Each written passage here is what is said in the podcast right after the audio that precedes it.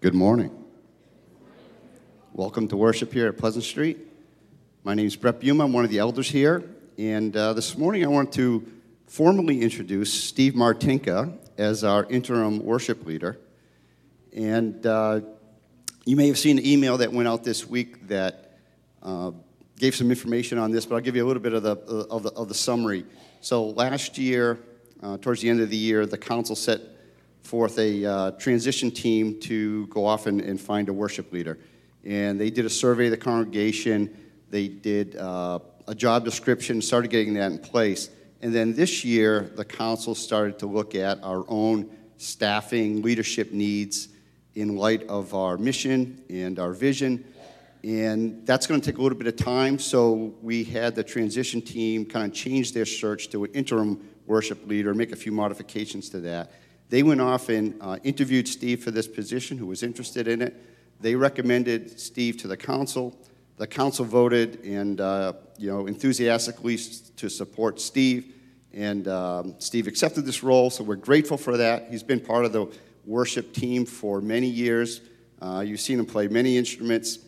Last few months, he has been uh, taking more of a leadership position in that and putting together the songs uh, litanies, leading the worship team, leading us on, on Sunday morning. So he's, uh, you know, kind of enthusiastically and passionately grown into this role. So this morning we want to uh, formally welcome him. So let's do that.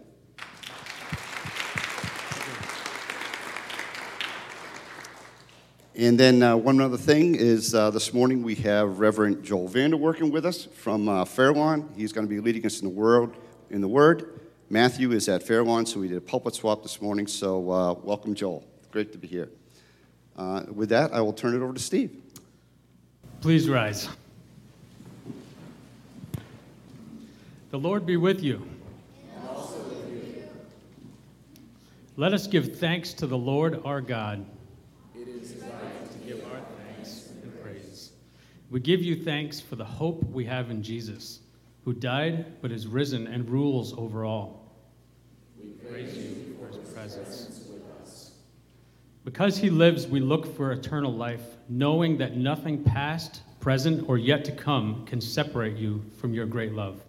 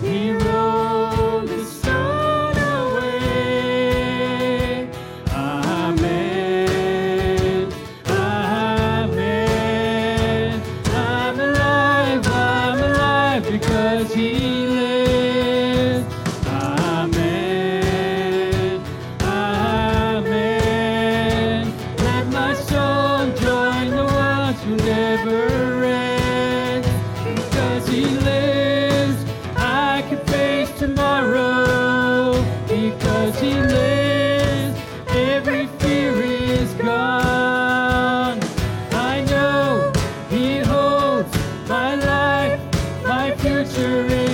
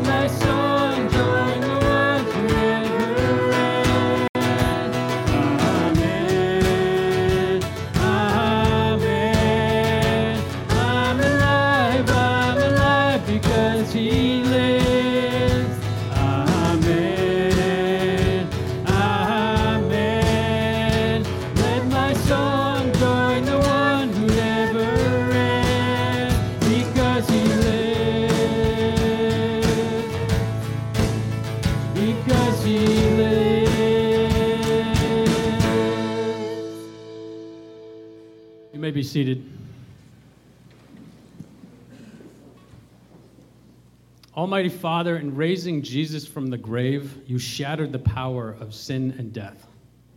We confess that we remain captive to doubt and fear, bound by the ways that lead to death. We are deaf to the cries of the oppressed and indifferent to the calls of peace. Forgive us, God of mercy.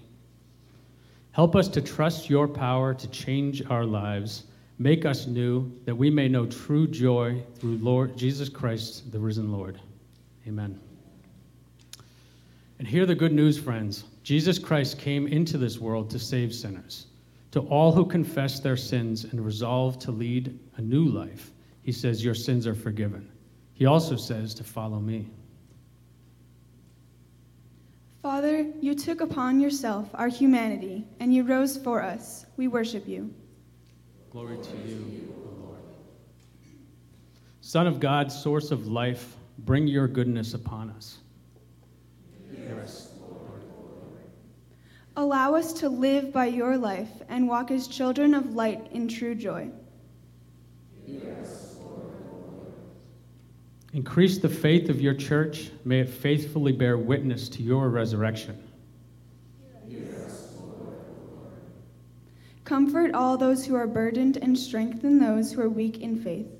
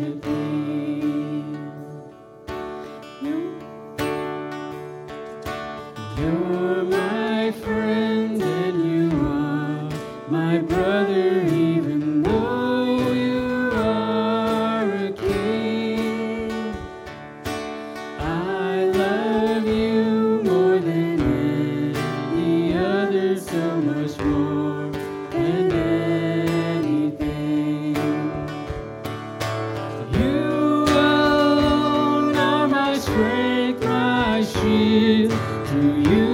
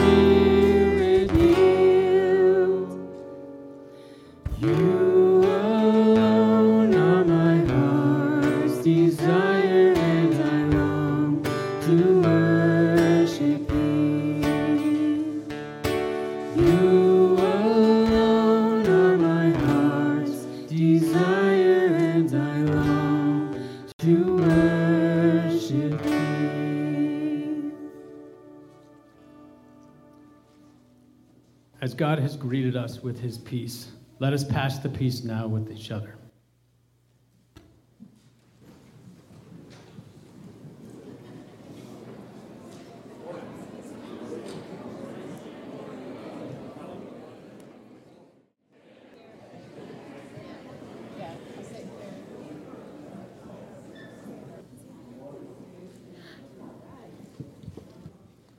Can I have all the kids in Kid Street come up here?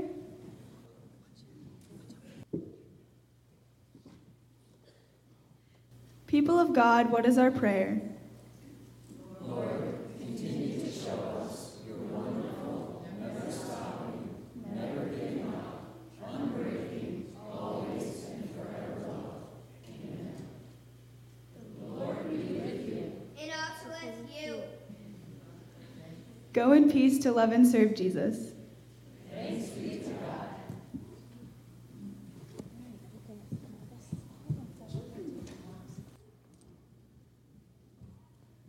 Good morning, everyone. My name is Thalia Toll, and I'm an elder here at Pleasant Street, and it's my honor to lead us in prayer this morning. Let's bow our heads. Creator God, we come to you this morning with praise and worship and thanksgiving for your wonderful creation. Spring is here, and with the budding of the trees and the blooming of early spring flowers, we are reminded of a season of renewal and new growth with you, Lord. Just as Good Friday has passed to Easter and beyond, we see this reflected in the new life and growth springing up around us. Thank you, God, for the hope you bring, for the renewal that you bring to this world and to our hearts and lives. We acknowledge that our world belongs to you, God. Thank you for all that you provide to us. Forgive us for our neglect and squandering of our earth's resources. Help us instead to be good caretakers and stewards of our earth. Heavenly Father, we pray for the joys and needs of our church community today. We share joy with Jack and Faye A as they celebrate 47 years of marriage together this week. May you continue to bless them and their family. And for those struggling with health concerns, we ask for your healing hand to be on Debbie VA and Shirley Y, who's now in rehab. And on Karen S., and on Audrey B., and for the many others whose needs you know, Lord. We pray for those in our church family who are housebound. We pray that you will ease their loneliness, and we pray that we as a church do not forget about them. We also pray for those who are grieving for the loss of loved ones. We especially think of Kate M. and her family with the passing of Kate's grandfather this week. Some of those losses are recent, but many of us still grieve for loved ones that were taken months or even years ago. Please bring your comfort and peace. For all of these needs, Lord, help us as a church community to find ways to meaningfully be a part of their lives. Use us to bring joy and comfort and companionship to their lives. Lord, we pray for all of the ministries we support through our Faith Promise program. We especially pray for the Spallings in Japan this week. We rejoice with them in the placement of the Werner family, who will be joining their ministry team. We thank you for this answer to their prayers that began long ago. We also ask for your protection as they have been experiencing many earthquakes and tremors these past months. For many, it brings back the terrible memories of the devastating earthquake and tsunami in 2011. We pray that you will become a source of comfort and peace for those living in this area. We also celebrate with them the new growth they are seeing in their churches we also pray for Sergei Sotskin, working with Reframe Ministries to minister to the people of Russia. We pray for their continued work to produce online content that points to Jesus as the Prince of Peace. And we pray that this message will reach hearts that need to hear your message. Heavenly Father, we pray for the people of Ukraine this morning. We pray for peace to be restored and for violence and destruction to end. In John 16, verse 33, Lord, you said, In this world you will have trouble, but take heart, I have overcome the world. Even when times seem at their darkest, Lord, we rest in the knowledge that you are in control and you have overcome all evil and you have the power to move in every situation. Lord, we give you thanks for Pastor Joel, who is with us here this morning. We are thankful for our brothers and sisters at Fairlawn, and we pray for a blessing on them and their ministry. As we soon turn towards your word, we pray for a blessing on Pastor Joel, and we pray that you will use his words to speak to us. Give us ears to hear and hearts and minds that are open to your message for us today. And as we remember the sacrifice of our Lord Jesus Christ with communion this morning, we pray that you will prepare our hearts, Lord, Thank you for two beautiful symbols of communion Christ's body broken for us and his precious blood shed for us. Thank you that you willingly offered up your body to be the sacrifice for our sins. We owe it all to you, Jesus. Lord, fill us with your love so that our love may flow back to you as well as flowing out to others. May our lives glorify you and may we draw ever closer to you. All this we pray in Jesus' name. Amen.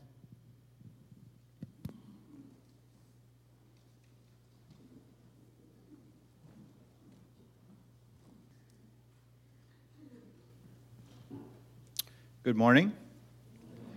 My name is Scott, and it's my pleasure to read to you from Isaiah 65, verses 17 to 25. I'm reading from the New International Version. Um, the heading for this is New Heavens and a New Earth. And if you were to look a few verses earlier, uh, there is a verse that says, uh, This is the Lord speaking. See, I will create new heavens and a new earth. The former things will not be remembered, nor will they come to mind. But be glad and rejoice forever in what I will create. For I will create Jerusalem to be a delight, and its people a joy. I will rejoice over Jerusalem and take delight in my people. The sound of weeping and of crying will be in it no more. Never again will there be in it an infant who lives but a few days, or an old man who does not live out his years. The one who dies at a hundred will be thought a mere child, and the one who fails to reach a hundred will be considered accursed. They will build houses and dwell in them. They will plant vineyards and eat their fruit. No longer will they build houses and others live in them, or plant and others eat. For as the days of a tree, so will be the days of my people. My chosen ones will long enjoy the work of their hands. They will not labor in vain, nor will they bear children doomed to misfortune. They will be a people blessed by the Lord, they and their descendants with them. Before they call, I will answer. While they are still speaking, I will hear. As the wolf and the lamb will feed together, and the lion will eat straw like the ox, and dust will be the serpent's food. They will neither harm nor destroy on all my holy mountain, says the Lord. This is the word of the Lord.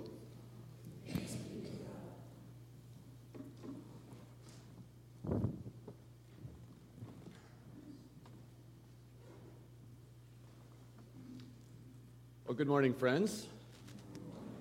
It's good to be with you today and to uh, celebrate what God has done, uh, certainly in the resurrection of Jesus Christ, but also to be together as brothers and sisters here in the Christian Reformed churches in Whitinsville. I always appreciate uh, the partnership that our two churches have in ministry, and it's good to experience that, to be able to do these pulpit exchanges periodically, and uh, in addition to some of the other things that we do together as, uh, as fellow churches here. Um, this morning I'm preaching from Isaiah 65, and uh, Pastor Matthew had picked up on this when I picked this text. He said, Oh, you picked Isaiah 1 when you were here for Ash Wednesday, when you had a joint service. And I said, Yeah, that's right. Um, Isaiah 1, some of you were here on Ash Wednesday, and Isaiah 1 is a pretty heavy text. Lots of repentance and uh, judgment and call to sin. And so it seemed appropriate to be back here about two months later and to look at the other end of the book of Isaiah and to see God's call, God's promises of pure joy to those who believe in the resurrection of Jesus. So, as I was thinking about this text this week, uh, one of the images that came to my mind was a mug that I ha- find every single time I go to visit my in laws in Nebraska. And I think there's a picture. Is there a picture of it? Did I bring it this morning? Maybe not. Anyhow, well, I'll describe it to you. It's a mug that on the one side has Snoopy and Woodstock. And uh, Snoopy's got this great big smile, and Woodstock has this great big, big smile, and they're running somewhere to do something really exciting, as only Snoopy and Woodstock know how to do. And then you turn the mug around, and on the other side, there's this phrase. It says, At times, life is pure joy. And Inevitably, I'm there usually for about a week, maybe sometimes a little bit longer. Inevitably, a couple of times during that week, if I go to get a cup of coffee or something else to drink, I'll end up with that mug. And I sit down, and that mug always brings a smile to my face. Now, maybe it's simply because I'm on vacation and some of the responsibilities that I have day to day are sort of lifted off my shoulders, and I'm experiencing a little bit of freedom and flexibility there that I don't have otherwise.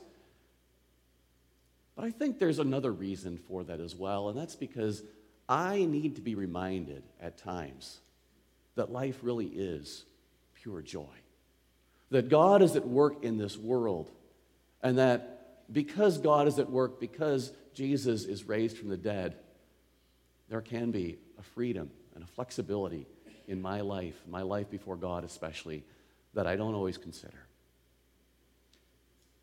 One week ago, of course, we celebrated the resurrection of the dead. We celebrated the resurrection of Jesus at Easter. The good news that Jesus is no longer in the tomb, but the tomb is empty and our Lord is alive. Well, my guess is if you're like me, that was seven days ago.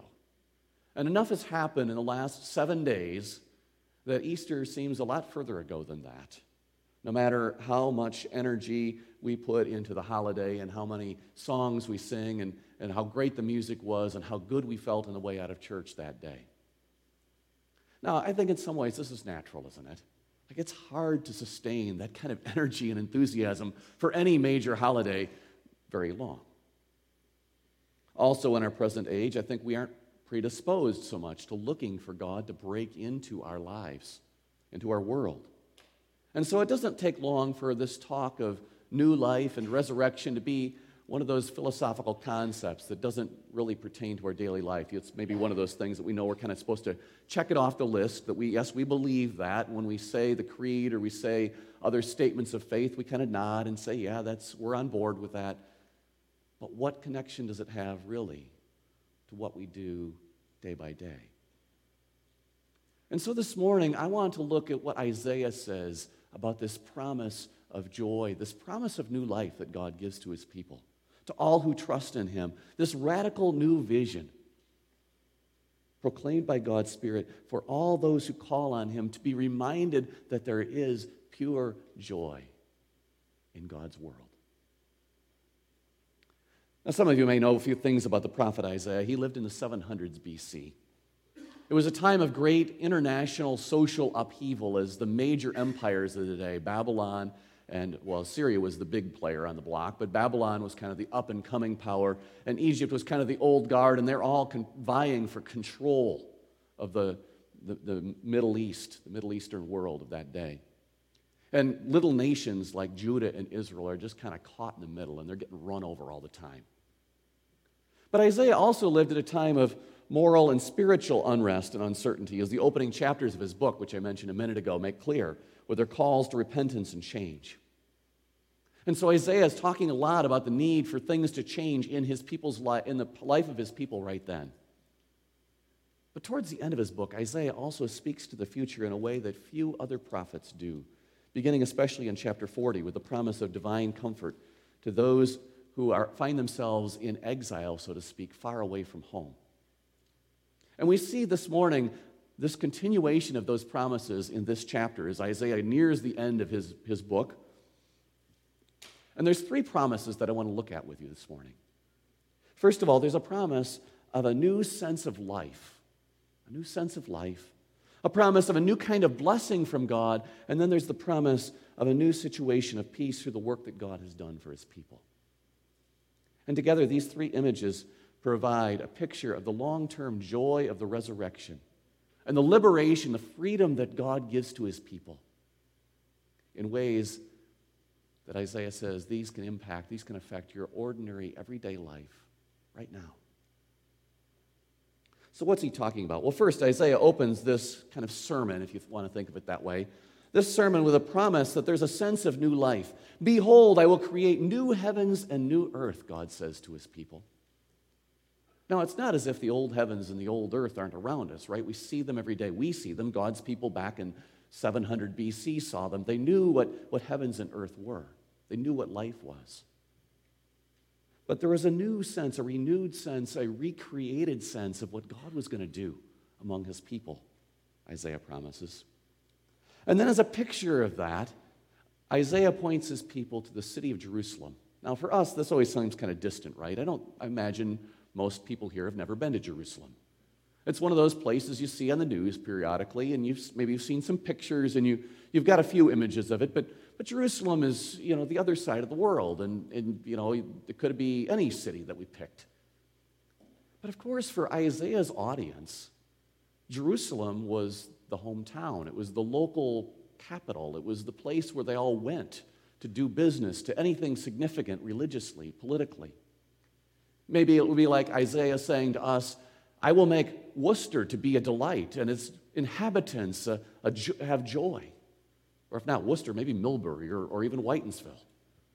That's what Isaiah is saying. He's talking about things that people knew that they could put their hands on and they say, I've been there. You're talking about that place being a delight and a joy?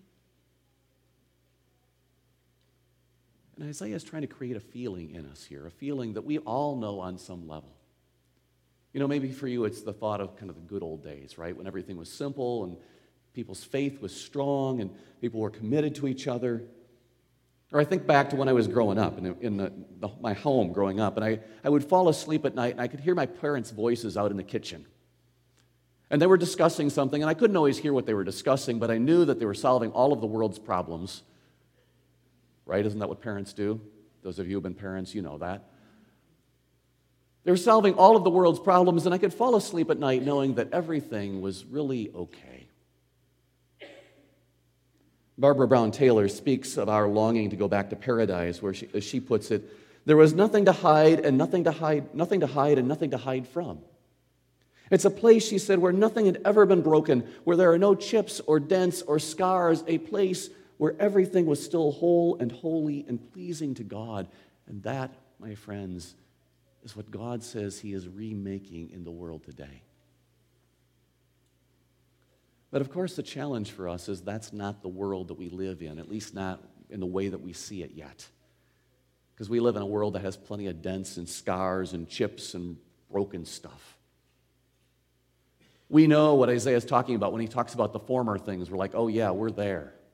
If you go back a few verses, Isaiah is talking about past troubles. And all you have to do is to, to turn on the news and you're reminded that we aren't quite to where God promises we're going to get yet. The world has plenty of examples of sin and suffering and hunger and death and disappointment and destruction. And there are ways that we can see progress. I mean, medical progress, for example, has limited the concerns of, for one thing, infant mortality that, that Isaiah mentions in verse 20. But yet we know the reality of sickness and death all too well. And the challenge for us sometimes is that we tend to set our focus on the things that are wrong. It's easy to see them. We all do this. I do it. And we get stuck there. And we start to get stuck there. And when we get stuck there, we get stuck spiritually and we begin to ask ourselves, why should we bother with faith? Why should we bother to try to change the world and make it a better place? I mean, after all, it's just always been this way. And it's easy then to set the work of God off to one side, set the resurrection on a shelf, so to speak, and to say, well, that's, you know, maybe for Jesus, but not for me. And to say, as Isaiah does elsewhere, well, if that's the way the world is, let's eat and drink, for tomorrow we die. In fact, this must have been on people's minds even in the early church, that, that phrase from Isaiah, because Paul cites it in his great chapter on the resurrection. He says, you know, if Jesus isn't risen, then let's eat and drink, for tomorrow we die. But what Isaiah foresees here and what the resurrection accomplishes is interjecting a new kind of life into the middle of our dying world. So that the Christian faith can dare to say things like, when war breaks out in Ukraine, Christ is still risen. When I lose my job because a pandemic has dampened the economy, Christ is still risen. When gun violence gets all over the news and terrorizes our streets and our schools, Christ is still risen. When cancer wrecks the body of someone I love, Christ is still risen. When I have to deal with the shame and the fallout of sinful decisions that I have made, and I don't know whether I'm ever going to come out from that cloud, Christ is still risen. And none of that is to deny the very real pain and hurt and fear and anxiety that all of those things that I mentioned cause.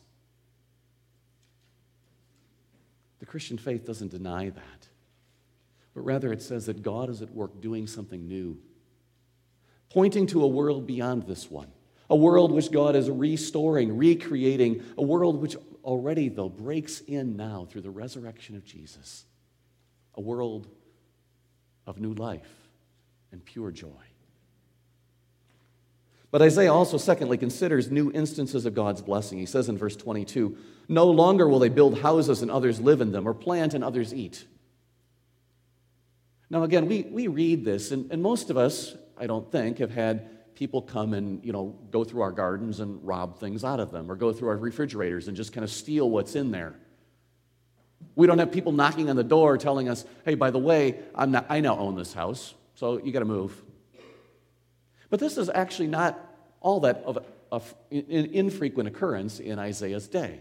This describes how, especially citizens of smaller nations, felt as you know they were in the midst of one battle after another as these empires went back and forth. And there were also in those days not very many protections for those who were vulnerable, and so the poor could work all, real hard all year long, and and, and then at the end of the year, a wealthy landowner would find a way to legally or maybe illegally take everything that they had earned for that year. And so Isaiah is promising all of these things that, that make you live with uncertainty and anxiety all these things that make you feel like God's not there. These things are going to be lifted. It's a reversal of all the covenant curses that are mentioned in Deuteronomy when God warns his people, you know, if you fall away from me, these are the kinds of things that are going to happen. You're going to build houses and others are going to live in them. You're going to plant and others are going to reap. And, and Isaiah says here, all of that is being reversed. God is going to turn it around. And then Isaiah again says, Let me make this practical for you. Let me show you what it looks like so that you can get it out of your heads and into something that you look at all the time. And he says, Look at the tree. Look at the trees. That's a picture of how God is working among his people. And you say, well, well, what does that mean? I like the way that Matthew Henry, Reformation era commentator, puts it in his, his description of this text. He says, A tree, though it cast its leaves, though it be stripped every winter, it recovers itself again and then lasts many ages. And he continues, Christ is to us the tree of life, and in him believers enjoy all these spiritual comforts which are typified by the abundance of temporal blessings that are promised here. So think about a tree. This time of year, the, the leaves are just barely starting to come out, right? And Isaiah is saying to his people, think about how that is. We don't say in February and March, oh, look at that tree, it's dead. No, we say, well, it looks kind of dormant right now, but I know how this works. I know how this works because every April, there's new blessings. Every April, those buds open up and the leaves come out. And, and, before you know it, there's leaves everywhere and there's shade everywhere, and you can see that that tree is full of life. And that, Isaiah says, is the way that God works among his people. The resurrection opens our eyes to something of God's blessings that the world can never take away. Again, it's not that spiritual blessings are the same thing as temporal blessings. It doesn't mean that everything that God does in this world is all that we get from Him. But we begin to see how much He loves us when we begin to see those blessings that He gives day by day. And Paul, again, in 1 Corinthians 15, will later echo Isaiah's words about the promise that we can enjoy the work of our hands again when he says at the end of that great chapter, he says, Therefore, because we believe in the resurrection, this is what I want you to do. He says, Always give yourself fully to the, labor, the work of the Lord because you know that your labor in the Lord is not in vain. As I was thinking about this text this week, I, I thought about uh, a story that I had read from Corrie ten Boom in her book, The Hiding Place. Some of you know Corrie ten Boom. She was uh, Dutch. Um, she'd been harboring Jews during World War II, was caught and sent to a concentration camp with her, her she was there with her older sister. And she would write, her older sister was always much more pious than she was. And so, you know, she said, we would do Bible studies. And, and her sister Nellie would say, You know, Corrie, we ought to be give thanks in all things. And she says, But I'm in a concentration camp. How am I supposed to give thanks? She says, Well, give, thanks in all things. That's what it says. And she says, But there's lice everywhere in this building that we're living in. How can I give thanks for that? And Nellie would say, Well, Corrie, you have to give thanks for the lice. And Corrie says, Well, as much to get her off my back as anything else. I said, Okay, God, thank you for the lice. Of course, not believing a word of it. And she said, and then a couple of weeks later, one of the other prisoners there in the camp with them, who was sharing the same barracks, said, You know, we've always wondered why the guards leave us alone when we're in here. Why we have so much freedom in this barracks to study the Bible and to talk together about what's God doing in our lives? And she says, You know, I heard one of the guards talking to the other one today, and they said, I would never go in that barracks because there's too many lice. And Corrie said, I couldn't believe in that moment how my sister's prayer was truer than either of us knew, that we were to give thanks even for the blessing of something that seemed like such a curse. I've heard similar stories right now, read similar stories recently coming out of the Chinese lockdowns in Shanghai. And believers there would say, it's hard, it is difficult, food is in short supply, it's hard to get medical care, it's awful to be alone. There are 317,000 elderly adults in Shanghai living by themselves. It's hard. But they said, we can seek God's grace from suffering. And when we do that, we means that we'll be able to see the blessing of God breaking through even in these hard circumstances. See, the story of what God has done in Christ provides reason for joy even in the middle of our challenging seasons. And it gives us trust and hope that, like a tree in the early spring, that when all seems dormant and barren around us, God holds out the promise of new life, new blessing, leaves that will open up. And even that which seems vain and pointless, maybe like that Saturday in the tomb, even that has the ability to reflect the grace and the glory of God breaking in with new blessings and with promises of pure joy. So we've got new life and we've got new blessings. Finally, in the resurrection, God provides a new situation of peace. And again, if you're like me, most of the time when you think about peace, you think about the absence of war, right? And our minds go, first of all, to what's going on in Ukraine. And there's, of course, other civil wars around the world, too, right now. But even though that's part of the picture of what God is sharing with us this morning, I think there's a greater promise in the verse before the one about the wolf and the lamb lying down together. And it's one that I've always tended to just kind of skip over until I started reading this text closely again this week.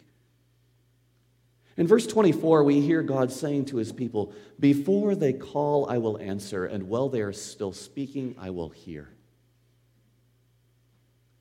And you hear there a, a, a certain kind of peace that God is promising his people. The peace that comes from restored relationship, and especially restored relationship with God. We experience that, Isaiah says in our prayers. Before they call, I will answer. Now, of course, God always knows what our prayers are going to be before we speak them, right? We don't, we don't you know, pray and then he says, Oh my goodness, I, I didn't know you were going to pray for that. Well, let me see what I can do. No, God always knows our prayers before we speak them. But what Isaiah is saying here is there's the kind of relationship that we will have with God, where we will have the sense that God is anticipating already what we are going to be asking and is ready to answer us even before we speak those things in our hearts. Those of you here who grew up with the Heidelberg Catechism, maybe you know the final question and answer, way at the end when it talks about the Lord's Prayer and it says, What do you believe when you say amen at the end of the Lord's Prayer? And I'm going to paraphrase here because I can't remember the exact words, but it's, it's I am, that God is even more ready to answer my prayer than I am to speak what I'm asking for. That's pretty powerful. And what God promises is that even though we live in a world where we feel sometimes like we're in the midst of a wolf, wolf pack, and we're under attack, that we can, in the middle of those circumstances, have a sense of safety and protection because we are among God's people. And that scene here that Isaiah describes in the last verse of this chapter is kind of like the Garden of Eden again, isn't it? If you think back to that time when, when everything was in harmony and everything was, was peaceful and, and there was peace between people and peace between people and God. That's that same restoration that Paul promises in Romans 8 that God's going to complete. Greed and power plays in humanity are going to give way to gentleness and generosity. But more importantly, what God does when He promises this kind of peace is to take away the rebellious spirit in us, in you and in me. And it gives way to a spirit of hope and confidence and trust. That we can come into God's presence for Jesus' sake. And when we have that promise that we can come into God's presence for Jesus' sake with confidence, it gives us a new kind of confidence and generous, generosity of spirit with each other as well.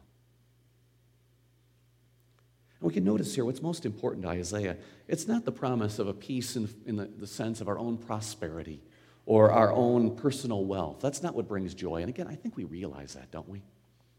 You can have all the toys in the world. You can have the greatest vacations. You can spend all of your time on the beach somewhere in the sunny south. But if you don't have anybody to enjoy it with, all of those blessings are completely empty. No, what Isaiah is promising here is the restoration of relationship with one another and with God. A restoration that comes because Jesus has paid the price for our sins on the cross, but a restoration that has come to life because Jesus has not stayed in the tomb and judgment is not the last word. As one author puts it, when we read this text, we may not come away from this with a need to domesticate lions. That may not be where we want to go with this text. But imagine what the world would look like if the anxiety that colors our present existence were to be swallowed up by the victory of Christ. Imagine if our anxiety about how we deal with each other and with God were something that were to be replaced with a confidence of knowing that because Christ lives, I too can live. And see, the promise of Easter is not just that someday, off in the great beyond, we can get into heaven because God has given Jesus to open up the path for eternal life. That's all true. But the promise of Easter is also that eternal life has broken into our world because Jesus rose in our world, in your world, and in mine. And the joy that Easter brings because of God's restoration of relationship, God's gift of new peace those are gifts that we can begin to experience already now in this life.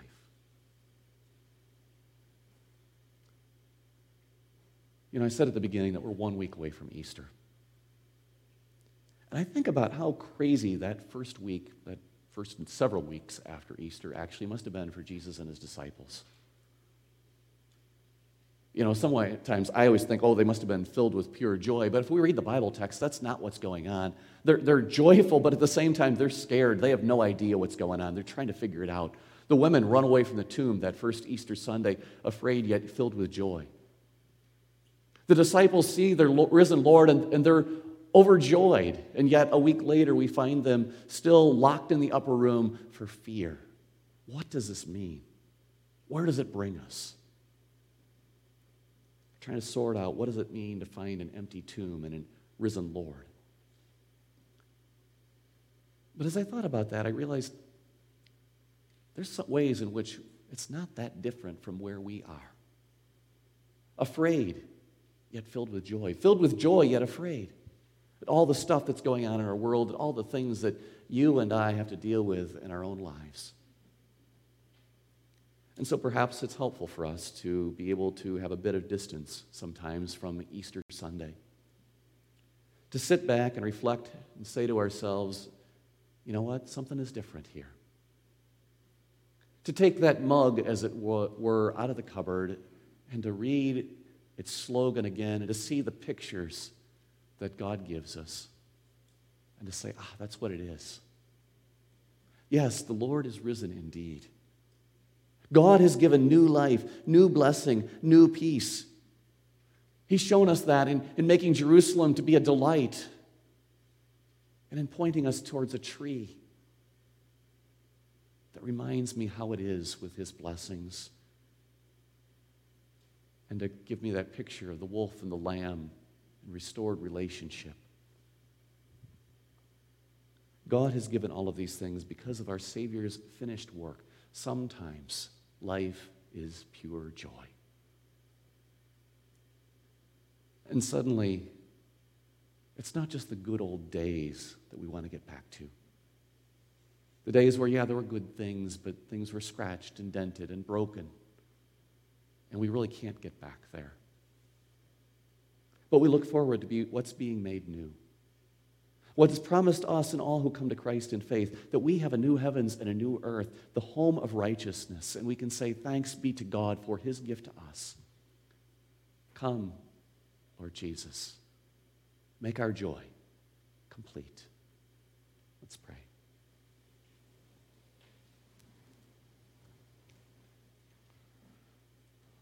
Lord God, we praise you. We praise you because you are at work in the world, not just on Easter Sunday, not just at the empty tomb, but you're at the work in the world today. Restoring and giving life.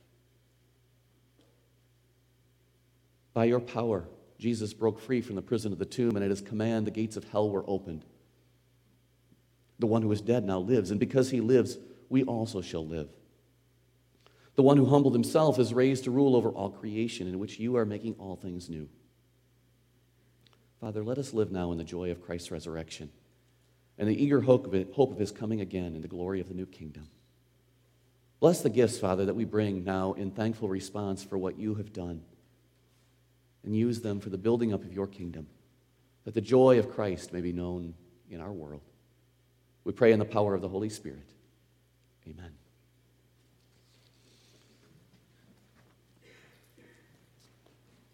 Just want to mention at this point the giving of our offerings this morning. Our offerings are for the ministries of Pleasant Street. And uh, just as we remember that God has given us so much for our blessing, for our service to Him, we give in response.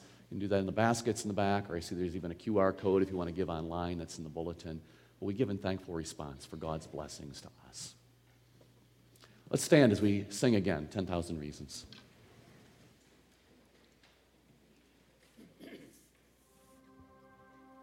Bless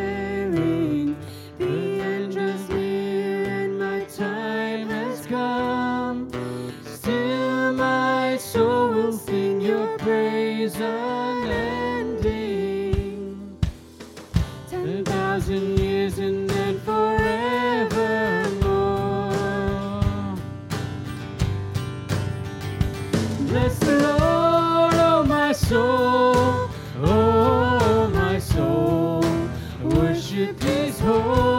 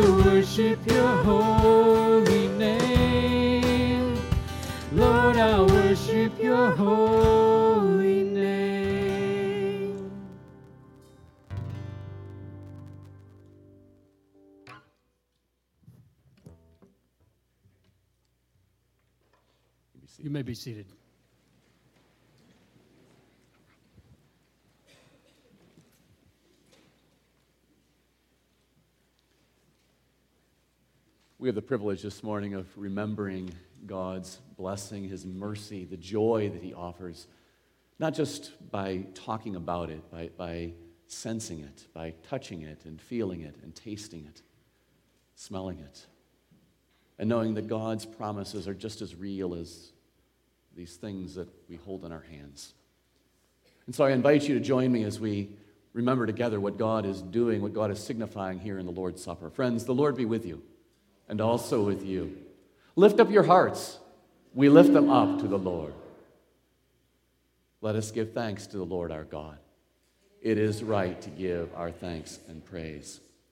It is our duty and our joy to give you thanks and praise, Lord God of heaven and earth, because you are continually renewing your work of creation and transforming it to show your glory through resurrection. With your touch, you formed us from the dust of the earth. You raised your people from slavery to, in Egypt. You bound them through your covenant on Sinai. And you made yourself known to them in the exile in the pro- and in the promised land. In the cross of Jesus, you take into yourself the scars of our sin, and in his resurrected body, you invite us to touch the wounds of your love.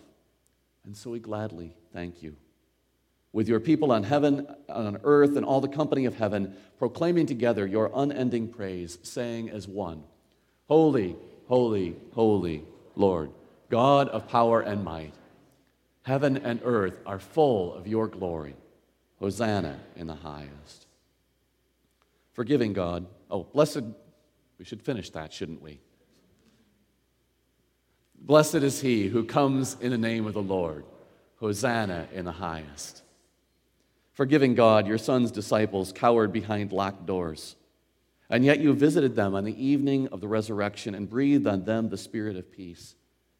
Breathe now that Holy Spirit upon us, that your church may know the power of your forgiveness, and these gifts of bread and wine may be for us the body and blood of your Son, Jesus Christ, who, at supper with his disciples, gave us this memorial before he suffered. On the night of his arrest, Jesus took bread. And when he had given thanks, he broke it and gave it to his followers and said, This is my body. It's for you. Do this and remember me. And in the same way, after supper, he took the cup and he poured it out and he said, This cup is the new covenant sealed in my blood. Do this as often as you drink it in remembrance of me. For whenever we eat this bread and we drink this cup, we proclaim the Lord's death until he comes. And so, friends, great is the mystery of faith. Christ has died, Christ is risen, Christ will come again. God of hope and coming joy, in the future, in you the future is bigger than the past. Visit your children when sound of their weeping is heard in your cities. Comfort your people when an infant lives but a few days transfigure the lives of those who labor in vain or who bear children for calamity. Strengthen those who build houses and plant vineyards, and inspire all who strive to restore communities after conflict or disaster. Give endurance to those who are hated and betrayed until the time when you create new heavens and a new earth, and the former things pass away. And you make Jerusalem a joy and its people a delight, and your whole creation is once again a blessing. And you are all in all, one God, Father, Son, and Holy Spirit. Amen. Congregation in the Lord Jesus, the Lord has prepared his table for all who love him and trust in him alone. All who are sorry for their sins, who believe in the Lord Jesus Christ, and who want to live in obedience to him are invited to come now with gladness to the table of the Lord.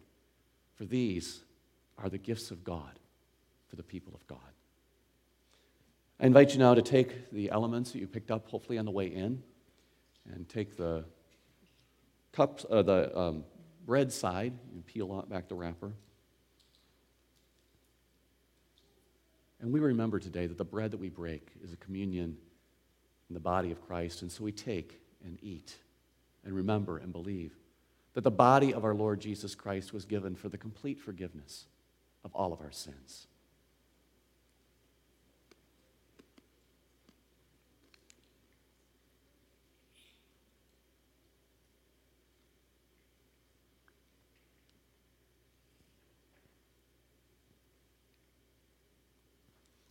If you flip it over and you take the wrapper off the cup,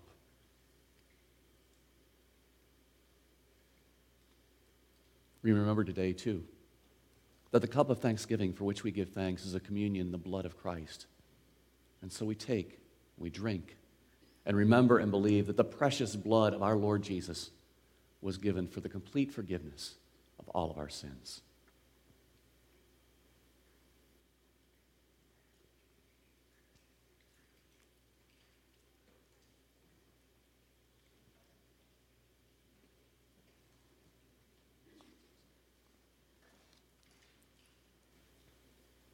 One of the promises that our Lord Jesus makes is that his flesh is real food and his blood is real drink.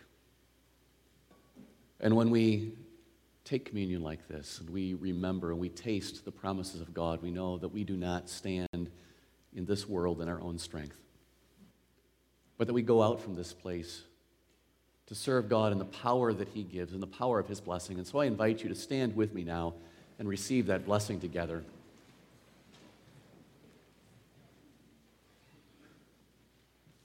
Friends, may the God of hope fill you with all joy and peace in believing, so that you may abound in hope by the power of the Holy Spirit. And all God's people said, Amen.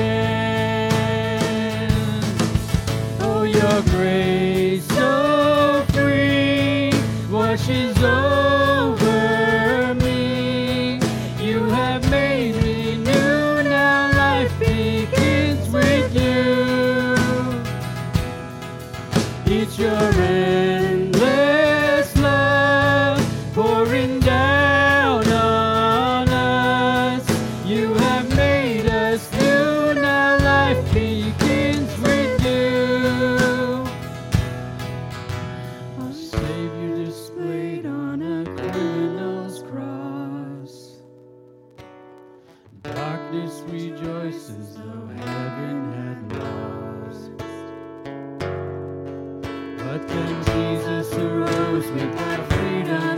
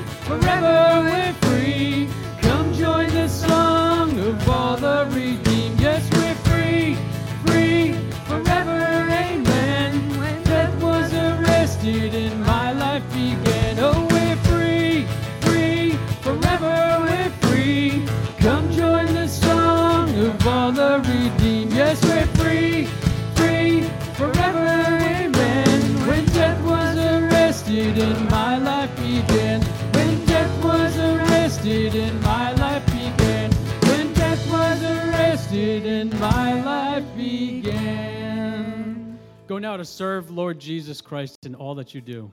Go in peace.